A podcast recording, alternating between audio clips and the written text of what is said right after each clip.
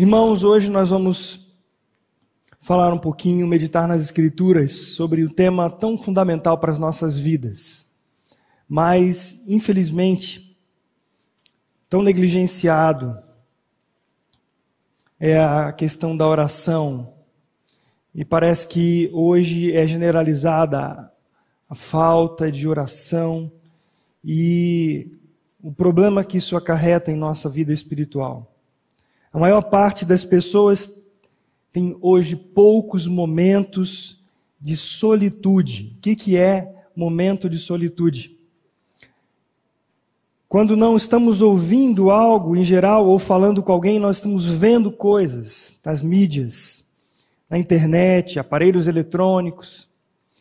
E parece que sobra tão pouco tempo, estamos tão ocupados sempre de olho no relógio, cada vez menos tempo para se aquietar, cada vez menos momentos de ter um local separado, isolado, para que possamos pensar, pelo menos, naquilo que está à nossa volta.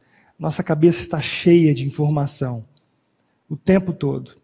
E se não tivermos uma atitude de avaliação sincera, concreta diante de Deus, nós entramos nesse rolo compressor das atividades. O texto de Efésios, capítulo 6, versículo 18, o apóstolo Paulo diz à igreja de Éfeso: com toda oração e súplica, orando em todo tempo no Espírito, e para isto vigiando com toda perseverança e súplica por todos os santos. Pai, essa é a tua palavra. Nós carecemos da revelação do teu Santo Espírito. Não há o que fazermos se o Senhor não tratar conosco profundamente. Nós carecemos da tua graça, da tua misericórdia e pedimos nesta manhã, em nome de Jesus Cristo. Amém. O primeiro homem a falar com Deus foi Adão. E embora Enos tenha sido o primeiro a invocar o nome do Senhor, e invocar o nome do Senhor significa dirigir-se, invocar significa dirigir-se a uma pessoa ao encontrá-la. Esse é o significado de invocar. Abraão foi o primeiro a interceder por alguém clamando a Deus por moradores de Sodoma. Isso está em Gênesis capítulo 18, versículo 22 e 23. E em Gênesis também está descrito que Abraão orou especificamente por Abimeleque, sua mulher, e servas, para que pudessem ter filhos. Outra oração de intercessão registrada nas Escrituras foi a de Isaac por Rebeca, que era estéril, está em Gênesis 25, 21. Embora a oração seja amplamente mostrada no Antigo e Novo Testamento, podemos questionar se sabemos de fato o que é orar e o motivo pelo qual há tanta dificuldade para os cristãos em manterem a prática da comunhão com Deus por meio desta íntima relação.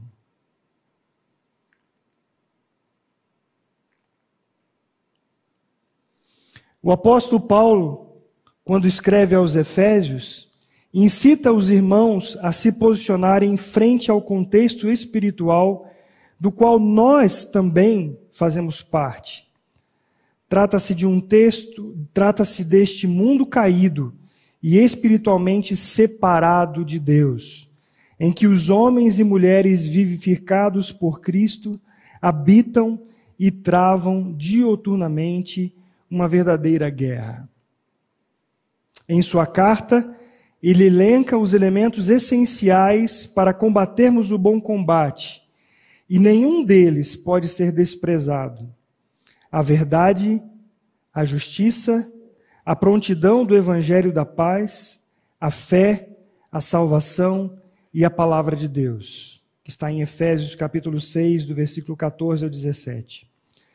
Todas estas Todas essas partes da armadura estão interligadas por meio, por meio da oração, da súplica e vigilância no Espírito por nós e por todos os santos. Quando o apóstolo Paulo vai falar sobre esse assunto com os irmãos, ele traz primeiramente esta realidade de uma batalha. Ele está falando sobre uma armadura, sobre elementos que um soldado usa para tanto se defender quanto também atacar. Isso mostra para mim que nós, a maioria das vezes, embora saibamos disso, não tomamos consciência de que há um mundo espiritual onde é travada uma batalha, uma guerra. Ontem fomos à noite numa clínica de recuperação com os irmãos aqui da nossa comunidade a falar do Evangelho. Nós não podemos ir e levar o Evangelho, seja onde for, se não colocarmos diante do Senhor um clamor, pedindo que o Senhor haja, para que esse mundo espiritual ele, ele seja impactado pela verdade do poder da palavra de Deus, e esta palavra chegue ao ouvido e à mente e ao coração, para que seja a pessoa convencida pelo Espírito Santo. A pregação do Evangelho não é algo que nós fazemos simplesmente por palavras ou por atitudes. Ela precisa sim chegar aos ouvidos, mas ela carece da ação do Espírito Santo. Quem assistiu aquele filme Quarto de Quarto de Guerra teve uma pequena noção do que é uma batalha espiritual. A salvação de uma pessoa, de tal maneira que esse evangelho chegue ao coração como agora nós estamos aqui reunidos em nome do Senhor Jesus. E essa palavra de Deus, não só através da, por meio da nossa comunidade, mas de outras comunidades, está alcançando corações.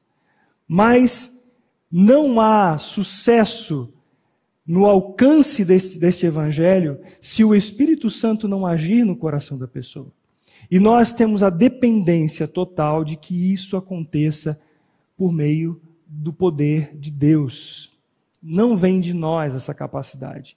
Nós precisamos anunciar de maneira inteligente, nós precisamos estudar e nos preparar para proclamar, mas nós sabemos que esta, este, este evangelho só pode chegar ao coração de alguém por revelação.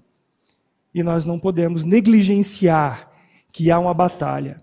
Há uma batalha nossa, por exemplo, em pegar a Bíblia para lê-la. Eu tenho visto o desafio de muitas pessoas com uma leitura diária. Olha, quando eu comecei a ler a Bíblia, começou uma série de questões, uma série de problemas à minha volta, impedimentos, problemas, para abrir a Bíblia e ler a palavra de Deus. E assim, amados, nós não podemos negligenciar que em todo tempo em nossas vidas é necessário que nós estejamos diante do Senhor, vigiando e orando. Mas, voltando ao texto do boletim, se o próprio Jesus Cristo ensinou aos seus discípulos a orar, e temos tantos exemplos nas Escrituras de pessoas que constantemente falavam com o Senhor e eram respondidas. Podemos concluir que o problema da igreja atual, que tanto subestima a necessidade da oração, está em nós e não em Deus. Eu creio que eu estou falando de um assunto agora que é, que é claro para nós. Se alguém aqui pudesse dizer das dificuldades, o quanto tem colocado os joelhos diante do Senhor. Eu acredito que a maioria de nós poderia testemunhar das dificuldades. Então, isso que eu estou falando agora não é um assunto distante de nós, é um assunto que nós encaramos todos os dias. Seja sincero. Quanto nós temos colocado nossos joelhos diante do Senhor? O quanto nós temos pedido ao Senhor, não só em tempos de aflição, mas em todo o tempo, buscado a presença, a comunhão com o nosso Senhor. Eu gostaria de perguntar para você o que você entende que é a oração. Pense um pouquinho sobre isso. O que, que você entende que é a oração? E se você crê que de fato você e eu precisamos orar sempre, você crê nisso? O quão distante está, está o que nós falamos daquilo que nós de fato praticamos? Sobre a oração, por exemplo. Veja que, segundo o Catecismo Maior de Westminster, oração é um oferecimento de nossos desejos a Deus, em nome de Cristo, com o auxílio do Espírito Santo com a confissão de nossos pecados e um grato reconhecimento de suas misericórdias. O texto do Salmo 32, versículos 5 e 6 diz: Confessei-te o meu pecado e a minha iniquidade não mais ocultei. Disse: Confessarei ao Senhor as minhas transgressões, e tu perdoaste a iniquidade do meu pecado. Sendo assim, todo homem piedoso te fará súplicas em tempo de poder encontrar-te. Vamos ver também o texto de Romanos, capítulo 8, versículo 26 e 27, e Filipenses 4, 6. Eu coloquei vários textos ao longo desse boletim para que você não se dê por satisfeito aqui nesse tempo curto que nós temos e abra a sua Bíblia em casa. Mas alguns deles eu quero chamar a atenção. Romanos 8, 26 diz: Também o Espírito, semelhantemente, nos assiste em nossa fraqueza, porque não sabemos orar como convém, mas o mesmo Espírito intercede por nós sobremaneira, com gemidos inexprimíveis. E aquele que sonda os corações sabe qual é a mente do Espírito, porque, segundo a vontade de Deus, é que ele intercede pelos santos. Então, nós não sabemos orar como convém. Essa é uma questão fundamental. Nós não sabemos. Mas nós temos o Senhor Jesus que nos ensina, temos a Sua palavra. Então, não há desculpa para que nós aprendamos. E ao entrar nessa escola, só sairemos no último dia. Então é constantemente. Uma pessoa, uma criança, ao entrar na escola, aos seis anos, por exemplo, ela percorre uma longa jornada de um ensino formal, mas nós nunca deixamos de aprender. Assim como nós nunca deixamos a necessidade de um relacionamento com o Senhor. Veja que o Senhor que sonda os nossos corações, ele sabe da nossa carência. E alguém pode dizer, mas se ele sabe, por que, que eu preciso falar com ele? Por que, que você conversa todo dia com a sua esposa? Pelo menos deve, deveria, né? Por que, que todo dia você conversa com os seus filhos? Por que, que uma mãe conversa com o seu bebê? Porque quer relacionamento, porque quer comunhão. Então, quando nós pensamos que orar é só pedir, nós estamos totalmente enganados, totalmente errados nesse pensamento. O Senhor nos chama à comunhão. E ele diz, em Filipenses 4,6, na sua palavra, diz assim: Não andeis ansiosos de coisa alguma, em tudo, porém, sejam conhecidas diante de Deus as vossas petições pela oração e pela súplica com ações de graças. Então nós começamos a ver que neste relacionamento com o Senhor, nós abrimos o nosso coração. E ele diz uma palavra que sossega o meu coração. Não andeis ansiosos por coisa alguma. E quando eu penso no caráter de Deus, isso me traz segurança, me traz descanso, porque eu posso, como filho, chegar diante do Senhor e abrir o coração e falar com o Senhor e ter comunhão com Ele. Que motivos podem nos levar a uma vida de pouca oração? Agora eu gostaria que você pensasse, essas perguntas são para que nós nos avaliemos. Será a presunção de estar no controle das coisas? Será o excesso de conforto? Seriam esses os motivos da falta de quebrantamento espiritual que expõe a insensibilidade com as próprias falhas e a falsa sensação de suficiência? Será isso que tem afastado a necessidade de humilhar-se e buscar a face de Deus com súplicas e orações? Eu, eu digo para você que quando eu fiz essas perguntas eu pensei em mim. Será que eu acho que eu estou no controle e eu não preciso de alguma outra, de alguma outra coisa? Eu não preciso de fato de gastar tempo conversando com Deus? Será que é o que eu tenho? Quando eu abasteço o carro, o carro está com o tanque cheio, começo de mês. Aí eu falo assim: tá tudo bem, não é? Não tem nenhum problema. Vou viajar, descansar com a família. Será que é isso que me afasta essa, essa presunção de que está tudo bem, que eu tenho a, o domínio das coisas, avalie se não é isso que também tem afastado você da comunhão com o Senhor. Será a minha insensibilidade com as minhas próprias faltas, com meus pecados, que eu relevo isso e eu não tenho necessidade de confessar diante do Senhor?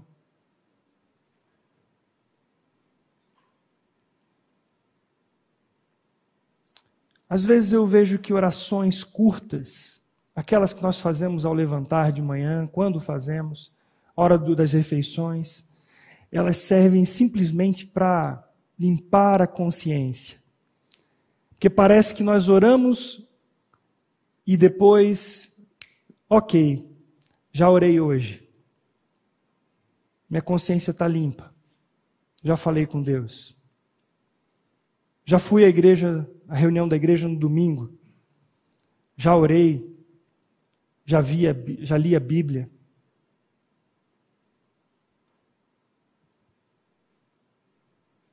Eu acho que quando olhamos para as nossas vidas, para os confortos, para aquilo que nós conhecemos, nós enfrentamos todos os nossos problemas com um sentimento de eu cuido disso. Está tudo sob controle. Isso se chama autossuficiência.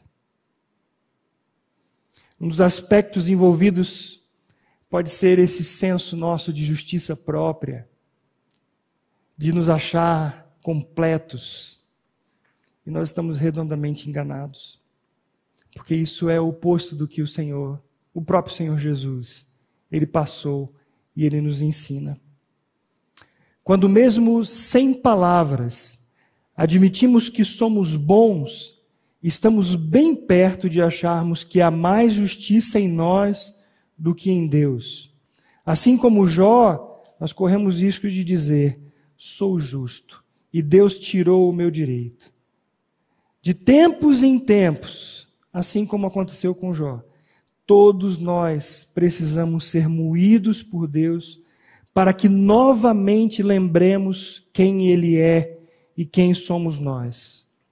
A maior expressão de gratidão a Deus e do reconhecimento de Sua misericórdia é um coração quebrantado e compungido que chora na Sua presença. Talvez nossos olhos estejam secos demais. Secos demais. Quanto eu e você temos chorado na presença de Deus chorado primeiramente por nossas falhas, por nossa condição de inadequação, pelos irmãos, pela igreja, por nossos filhos. Quantas vezes o nosso coração tem sido quebrantado diante de Deus?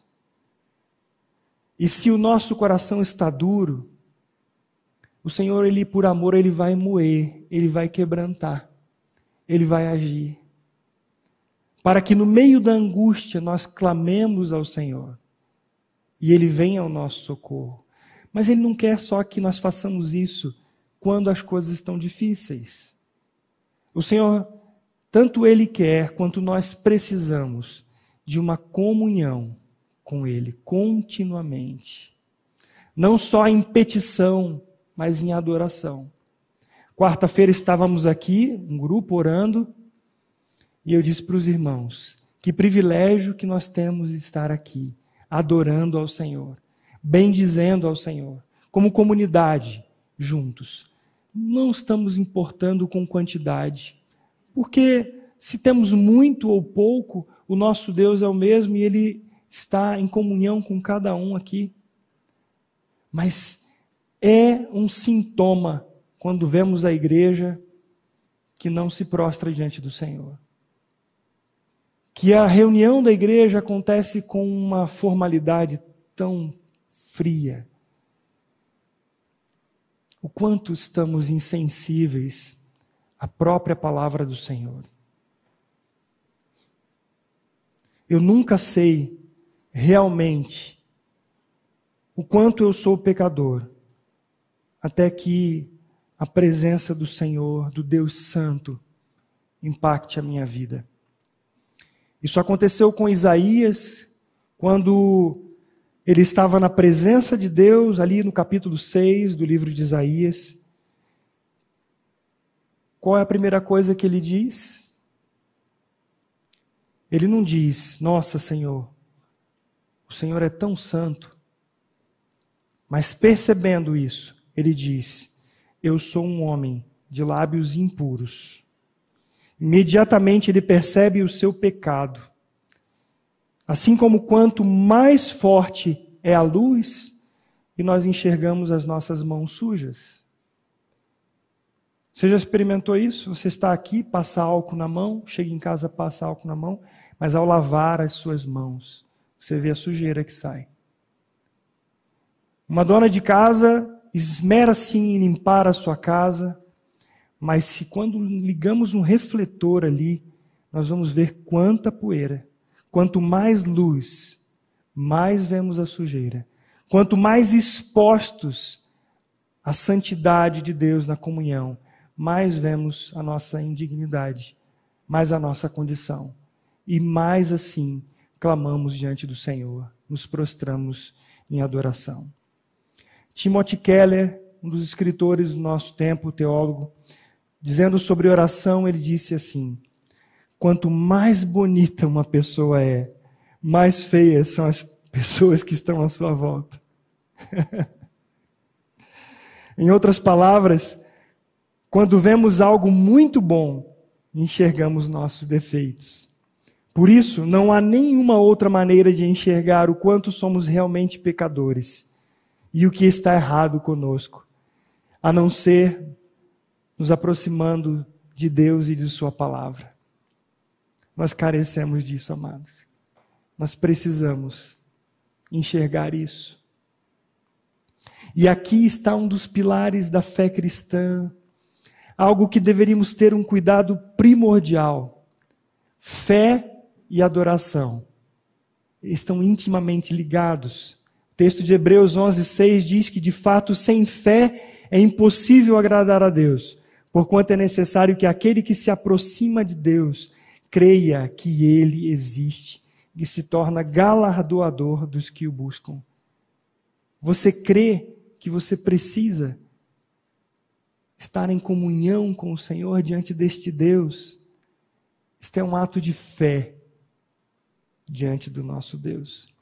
Eugene Peterson, em seu livro Answering God, ele diz: Oramos direito quando estamos mergulhados nas Escrituras.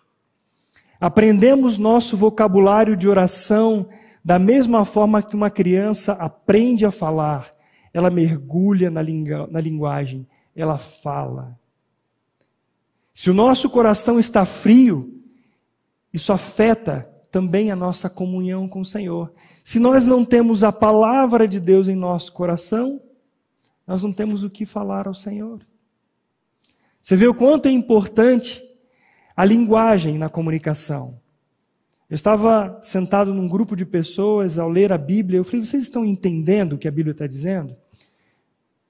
Porque a falta de vocabulário impede o entendimento das Escrituras. É o pastor Glenn chamou a atenção agora há pouco aqui. Você sabe o que é inaudita? E nós estamos cada vez menos lendo e menos tendo vocabulário para se expressar. E se nós deixamos as Escrituras, nós temos menos da palavra de Deus no nosso coração para ter comunhão com Ele. Veja como uma coisa está ligada com a outra. Sem palavra não há fé, sem fé não há comunhão, não se aproxima de Deus, porque é necessário que aquele que se aproxima creia que Ele existe e que é galardoador dos que o buscam. Nós carecemos da palavra de Deus. Uma coisa não acontece sem a outra. Não há oração, não há comunhão sem a palavra de Deus em nossos corações. Martinho Lutero, ele acreditava que precisamos extrair a verdade que aprendemos através da exegese, e uma vez que fizemos isto, precisamos entender o quanto disso está em nosso coração, o quanto da palavra está em nosso coração. A fé vem pelo ouvir a palavra de Deus. Nós nos reunimos aqui todos os domingos. É verdade que nem todos estão todos os domingos, mas a palavra de Deus está sendo ofertada de tantas maneiras, não é? Acho que não houve tempo em nossa história que a palavra de Deus esteve tão exposta. Nós temos aplicativo das Escrituras, nós temos os vídeos postados semanalmente, nós temos as nossas reuniões, mas o contrário da quantidade de exposição da palavra é o coração da igreja de nosso tempo. Uma igreja que não lê a Bíblia, uma igreja que não ora. E eu vou dizer, amados, nós somos essa igreja. Seja sincero, sejamos sinceros diante de Deus e clamemos por misericórdia do Senhor. Eu preciso. E não é só daqueles momentos onde nos recolhemos, deixamos deliberadamente de abrir o celular, deixamos deliberadamente de ligar a televisão, deixamos deliberadamente de ficar escutando música, fazendo alguma outra coisa e dizemos: Senhor, eu preciso desse tempo com o Senhor. Eu preciso de olhar a tua palavra. Eu preciso de ti, Senhor. Você tem sede de Deus? Ou o que tem saciado de maneira superficial as nossas vidas? A oração é uma parte essencial da adoração barra vida cristã. E eu fiz questão de colocar essa dessa maneira para que nós vejamos que adoração e vida cristã são a mesma coisa. Nós vivemos em adoração, assim como nós precisamos viver em oração, falando com o Senhor em todos os momentos. A oração é uma parte essencial da adoração e vida cristã que deve ser oferecida por todos os santos, somente a Deus, pois só Ele pode esquadrinhar o coração, ouvir e atender as petições e perdoar os pecados. Ele é o único em quem precisamos crer e a quem devemos prestar culto. O profeta Samuel pergunta: Pois quem é Deus senão o Senhor? E quem é rochedo senão o nosso Deus? Capítulo 22, versículo 32 e 33. E Davi nos ajuda a responder a essa pergunta. Ele diz: Quem é Deus?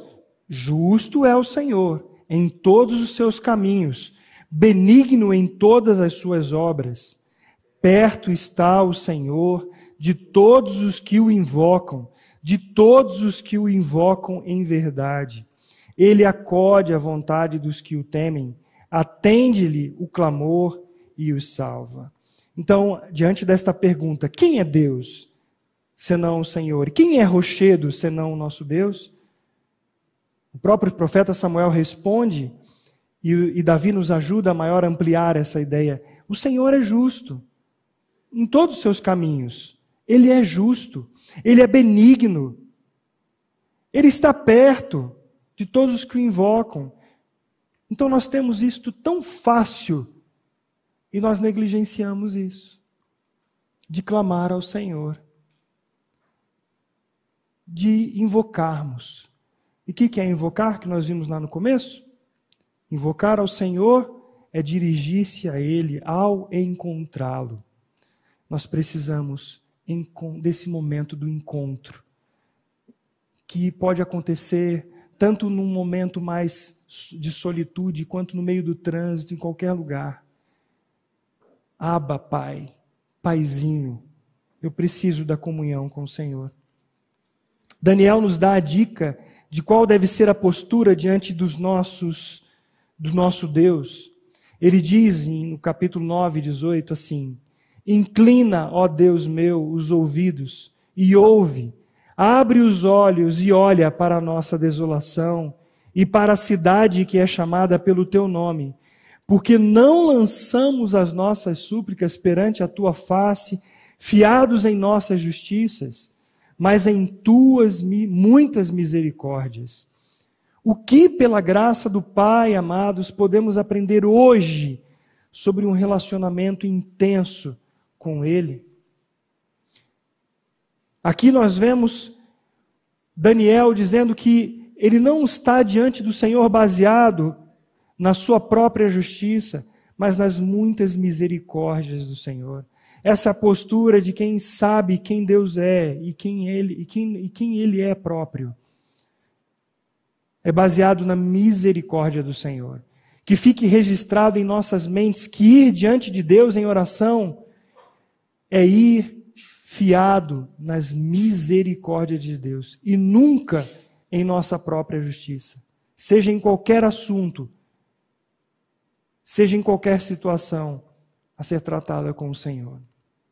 Então, primeiro, o Senhor Jesus nos ensina a orar ao Pai em nome dele, em seu nome. Não é meramente mencionar o nome de Jesus, mas orar na convicção de sermos aceitos por sua mediação. O texto de João, do Evangelho de João, capítulo 14, 13 e 15 diz: e tudo quanto pedirdes em meu nome, isso farei, a fim de que o Pai seja glorificado no Filho. Se me pedirdes alguma coisa em meu nome, eu farei. Se me amais, guardareis os meus mandamentos. Aqui nós temos um termo tão íntimo que Jesus está citando. Ele diz assim: E tudo quanto pedirdes em meu nome, isso farei, a fim de que o Pai. O Pai. E a paternidade é algo essencial em nossas vidas. A pessoa que teve algum problema nesta área sofre com relacionamento com Deus, porque ela tem dificuldade nesse relacionamento de pai e filho. Mas o Senhor não se compara com os nossos pais. Ele é um pai amoroso. Ele é um Pai gracioso. E Ele nos ensina, Ele nos acolhe, Ele sabe onde é o ponto crítico das nossas vidas. E como eu, eu vejo a misericórdia do Senhor sobre minha vida. Como Ele é perdoador. Como Ele é de dizer assim: vem cá, meu filho. Vem aqui, eu vou te ensinar. E Ele faz isso amorosamente. Porque quantas vezes eu já falei assim, agora o couro vai comer, eu vou apanhar. E o Senhor, ele fala de outra maneira. Ele acolhe e me ensina com o seu amor. O Pai é assim. Chamar Deus de Pai significa que, por um lado, nós podemos ter a certeza da Sua graça e de que Ele sempre vai nos ouvir. Isso nos dá segurança. Segurança. Mas, por outro lado, também significa que nós precisamos ser sinceros, dizer: Pai, eu pequei contra ti, eu não sou digno de ser chamado um dos teus filhos, me faz um dos teus jornaleiros. Ele conhece. Mas esse Pai que Jesus falou, ele é um Pai gracioso, misericordioso, pleno em perdão e nos fez filhos dele. Não há porquê nós não abrirmos o nosso coração diante dele. Ele é misericordioso. Veja o texto de Mateus 7, 21. Põe por favor lá. Nem todo o que me diz Senhor, Senhor entrará no reino dos céus, mas aquele que faz a vontade de meu Pai que está nos céus. Veja também 1 é, João 5,13. Estas coisas vos escrevi a fim de saberdes que tendes a vida eterna, a vós outros que credes em o nome do Filho de Deus. E esta é a confiança que temos para com Ele, que se pedimos alguma coisa segundo a Sua vontade, Ele nos ouve. E se sabemos que Ele nos ouve quanto ao que lhe pedimos, estamos certos de que obtemos o que pedimos, que lhe temos, os pedidos que lhe temos feito. Veja também Hebreus 4, 14 e 16. Tendo, pois, a Jesus, o Filho de Deus, como grande sumo sacerdote que penetrou os céus, conservemos firmes a nossa confissão.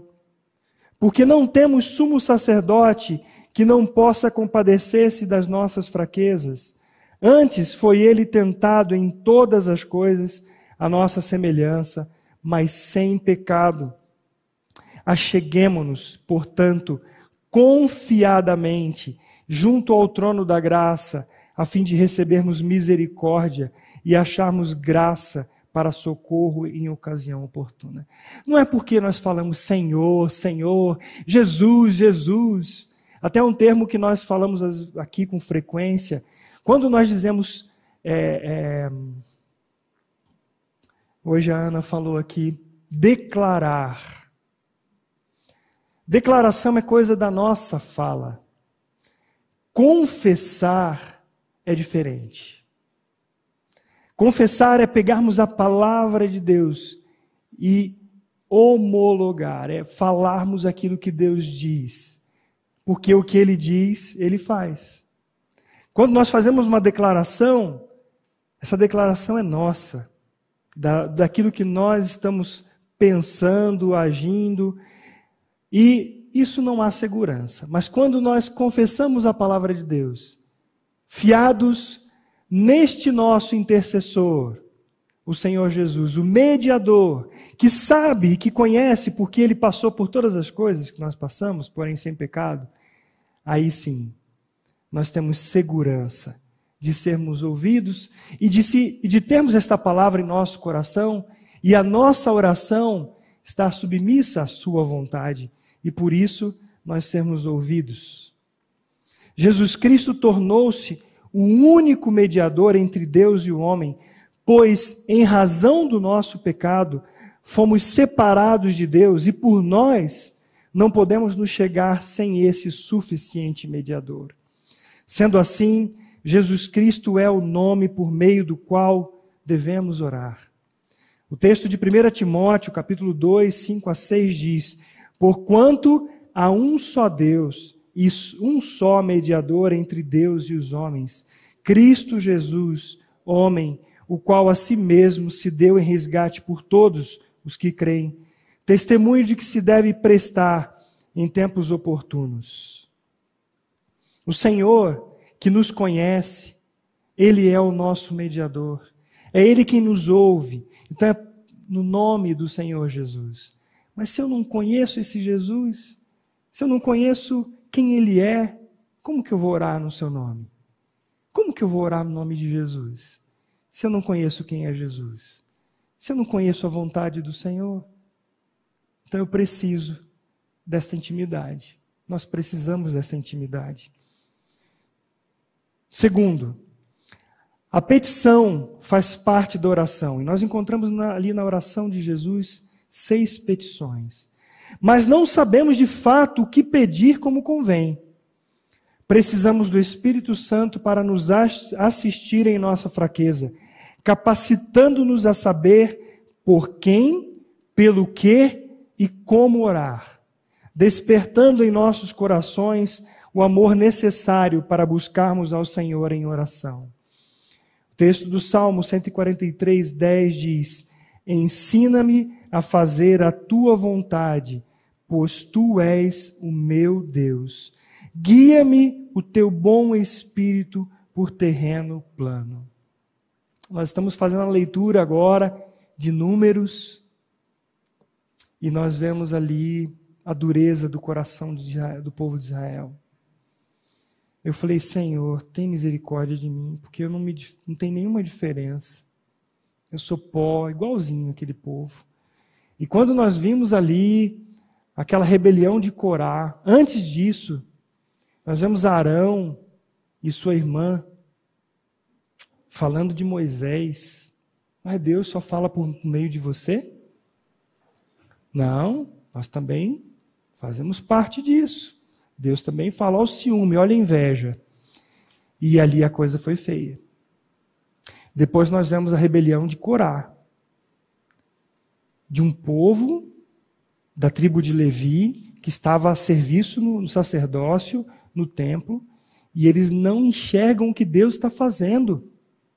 Eles não veem que Deus está falando através de Moisés.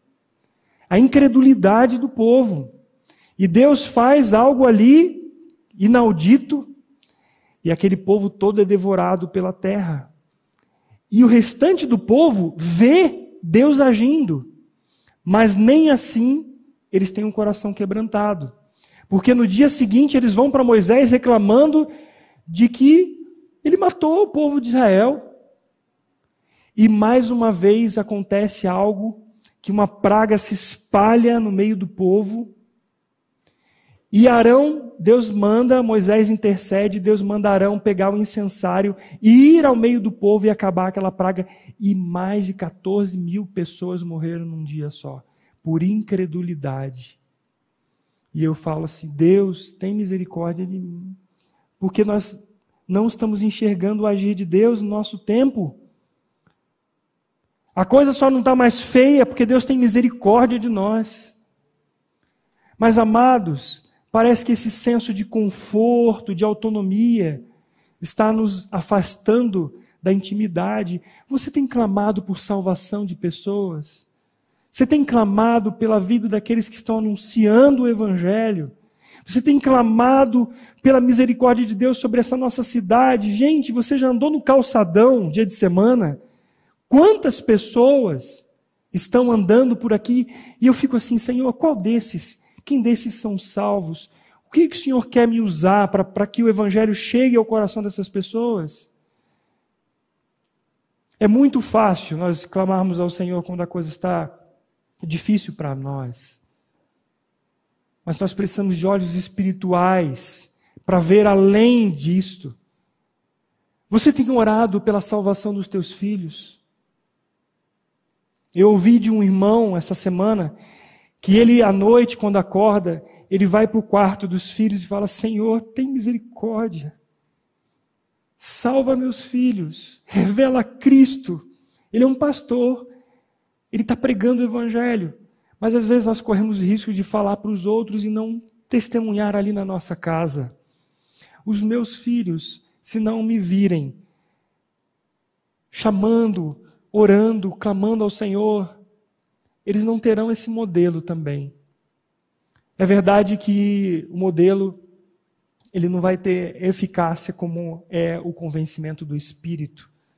Mas o próprio Jesus, tantas vezes com seus discípulos, ele subiu ao monte a orar. Ele poderia fazer isso sem nem os discípulos saberem, mas ele foi. Ele chamou os discípulos para orar. Quando ele vai ressuscitar Lázaro, ele fala com o Pai, ele diz assim: Ó, o Senhor sabia que o Senhor ia me ouvir. Mas eu falei isso aqui por causa daqueles que estão à minha volta. É necessário, amados, que nós estejamos nessa íntima comunhão com o Senhor, porque os dias são maus. Os dias são maus. E nós precisamos clamar diante do Senhor. Nas Escrituras também encontramos orientações claras sobre a intercessão, que é por quem nós podemos orar. Podemos orar pela Igreja de Cristo na terra, pelos magistrados, outras autoridades, pelos nossos irmãos e também pelos nossos inimigos. Podemos orar por pessoas vivas e pelos que ainda está, estão para nascer, porém não podemos orar pelos mortos, nem por aqueles que se sabe terem cometido o pecado para a morte, como está em 1 João 5,16. O texto de 1 Timóteo 2, 1 e 2 diz: Antes de tudo, pois, exorto que se use a prática de súplicas, orações, intercessões, ações de graças, em favor de todos os homens, em favor dos reis e de todos os que se acham investidos de autoridade, para que vivam vida tranquila e mansa, com toda piedade e respeito. E aí você pode olhar esses outros textos. Eu quero rapidamente falar, não vou poder me aprofundar, mas o que é pecado para a morte? Que é pecado para a morte? Aqui, nesse texto de 1 João citado, 1 João 5, o versículo 14 diz que o apóstolo João, ele está falando sobre o pecado para a morte num contexto em que ele trata acerca da importância e eficácia da intercessão. E o apóstolo diz que se pedimos alguma coisa segundo a vontade de Deus, ele nos ouve. Esse é nesse contexto que João ele faz uma distinção entre o que se chama pecado não para a morte e pecado para a morte. Então ele explica que se alguém vir a seu irmão cometer pecado não para a morte, pedirá e Deus lhe dará vida aos que não pecam para a morte. Há pecado para a morte, por esses não digo que rogue. E a grande questão aqui discutida, só para citar, é que alguns intérpretes dizem que o tipo de morte que João se refere é a morte física e outros a morte eterna. E é com base nessa discussão que existem alguns diferentes pontos de interpretação.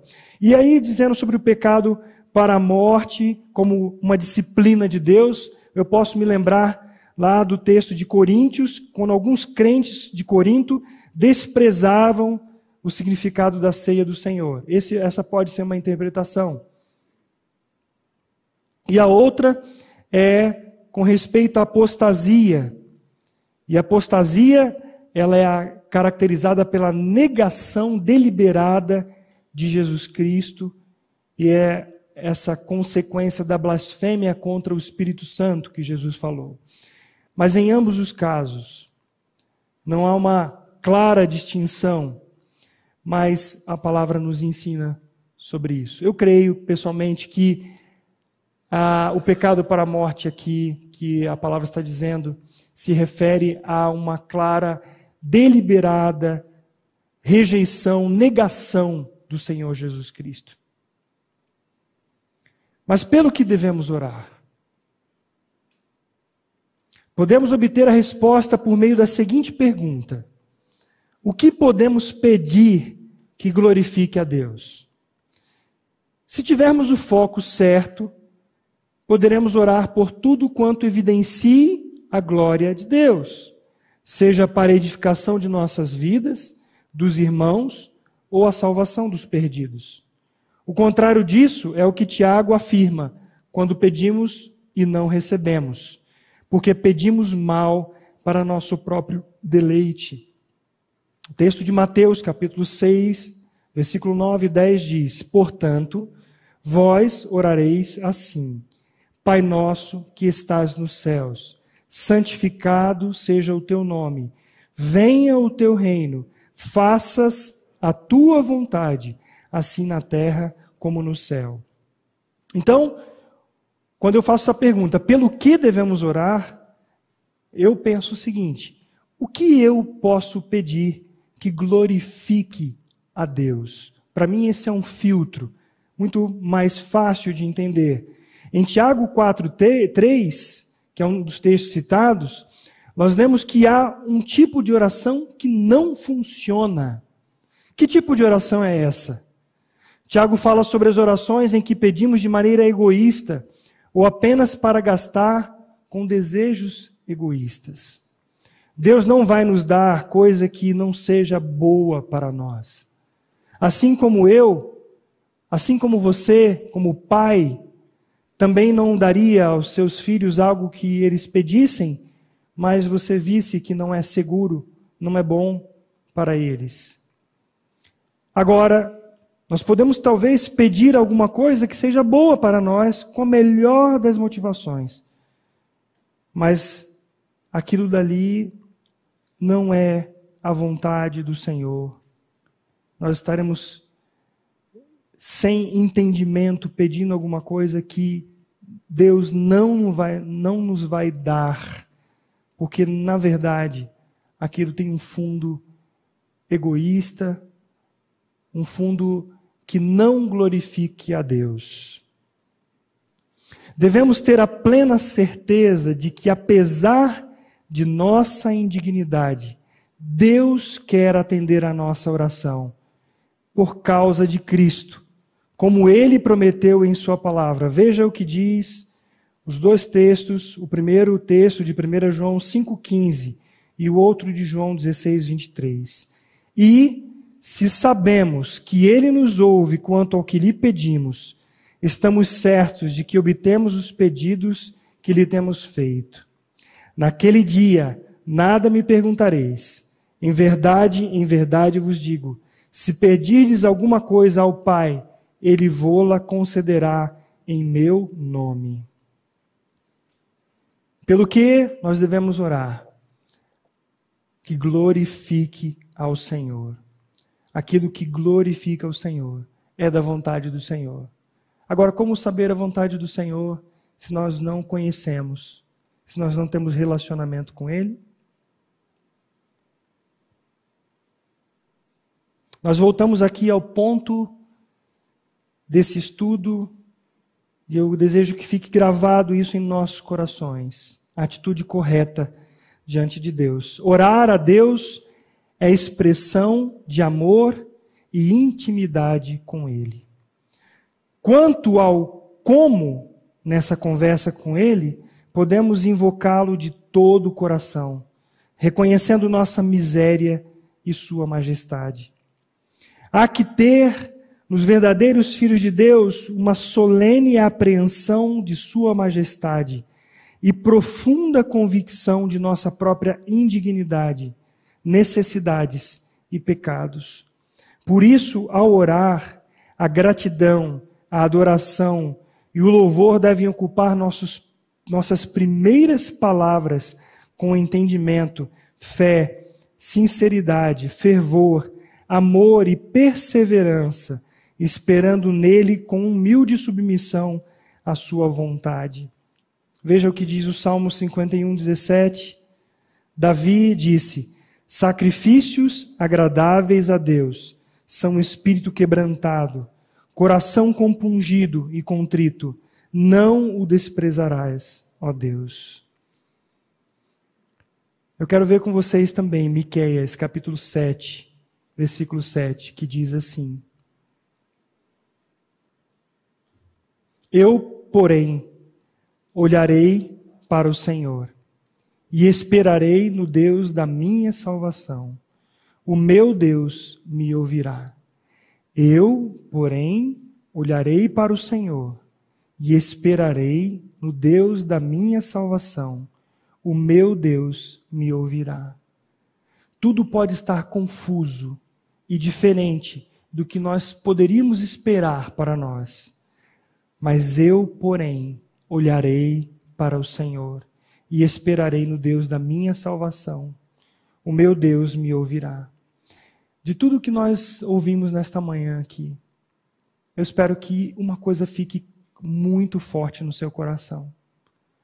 O Senhor deseja intimidade conosco. E nós precisamos desta intimidade. Então, a atitude diante do Senhor é esse espírito quebrantado coração compungido. É humilhar-se diante do Senhor reconhecendo a nossa própria indignidade, reconhecendo quem somos diante da majestade do nosso Deus. Mas eu quero afirmar para vocês que sem as Escrituras, sem a palavra do Senhor no nosso coração, nós não vamos ter o desejo e nem o acesso a essa presença. Nós precisamos ouvir a palavra de Deus no nosso coração e clamar a misericórdia do Senhor. Quando eu disse que nossos olhos estão secos, é porque nós estamos insensíveis com o nosso próprio pecado e com a situação que está à nossa volta. Eu preciso do Senhor. Sem Ele não posso viver. Deus é a fonte da minha vida e minha maior necessidade é de ser saciado nele. Você pode repetir isso comigo? Eu preciso do Senhor. Sem Ele não posso viver. Deus é a fonte da minha vida e minha maior necessidade é a de ser saciado nele. Enquanto não entendemos isso individualmente e como igreja, nossa alma procurará fartar-se com alfarrobas que porcos comem que haja em nós a mesma disposição de vontade que houve em Cristo. E aí nós podemos confessar juntos o Salmo 37, versículo 4 e 5. Agrada-te do Senhor, e Ele satisfará os desejos do teu coração. Entrega o teu caminho ao Senhor, confia nele, e o mais Ele fará. Agrada-te do Senhor, sacia-te no Senhor, satisfaça-se no Senhor. Deixe as outras coisas de lado. Faça um propósito diante do Senhor, mas coloque até para despertar no seu celular, seu relógio, até que isso seja algo rotineiro na sua vida, de ter um tempo em comunhão com o Senhor. Sabe, amados, eu tenho entendido que meu coração ele é ele é meio duro. Eu preciso insistir e a Bíblia nos ensina a perseverar em algumas coisas. Eu preciso aprender. E aprendizado é algo que não acontece de uma hora para outra. É um processo. E eu e você precisamos aprender a separar um tempo para a comunhão com o Senhor. Até que isso se torne algo tão normal em nossas vidas que tanto a leitura da palavra quanto a oração aconteça em qualquer momento. Eu gosto muito de um irmão, amigo, pessoal, já há trinta e poucos anos. De vez em quando eu estou conversando com ele, assim, uma conversa de amigo, de repente ele para e fala assim: Senhor, tem misericórdia, haja sobre essa situação aqui. Tem hora que eu me assusto, porque ele, ele, ele para a conversa e já entra numa oração com o Senhor.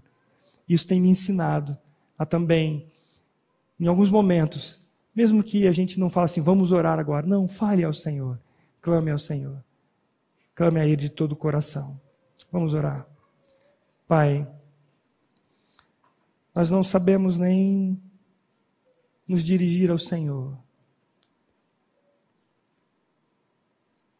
Mas o Senhor tem, tem tido misericórdia de nós. O Senhor tem se revelado por meio do teu Filho Jesus Cristo.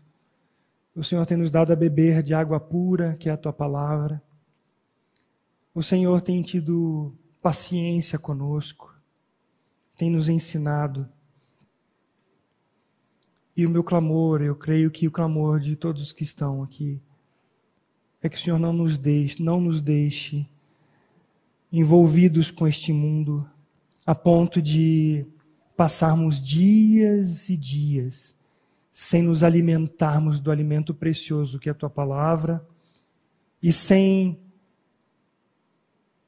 sermos saciados no íntimo o desejo de termos intimidade contigo por meio da tua palavra,